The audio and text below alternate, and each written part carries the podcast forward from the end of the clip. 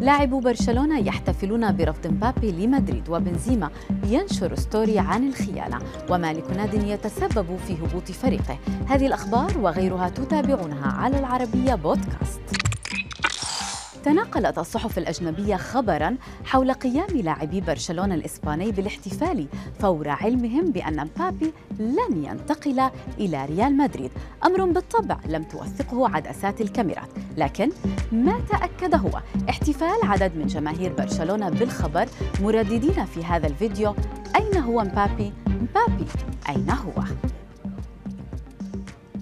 وكان فيديو إعلان بقاء كيليان بابي في باريس سان جيرمان قد حقق أكثر من ثمانية ملايين مشاهدة في أقل من 24 ساعة. وتصدر اسم النجم الفرنسي وسوم مواقع التواصل الاجتماعي طيلة أمس خصوصا مع تسجيله هاتريك في ليلة تتويج باريس سان جيرمان بلقب الدوري الفرنسي.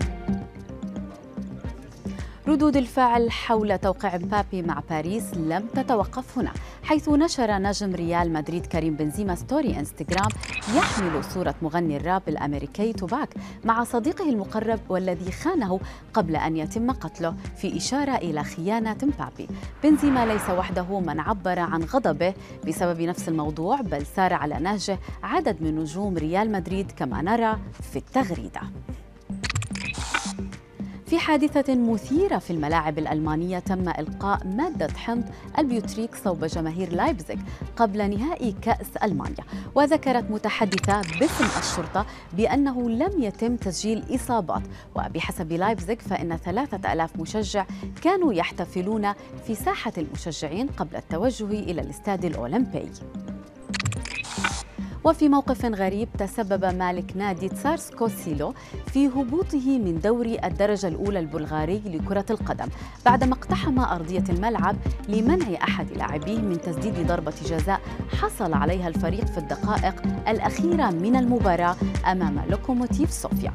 وكان فوز تسارسكو على لوكوموتيف كفيلا بأن يبقى أو يبقي على آماله في المشاركة بالملحق الفاصل لدوري الدرجة الأولى نظرا لتفوقه بفارق الأهداف.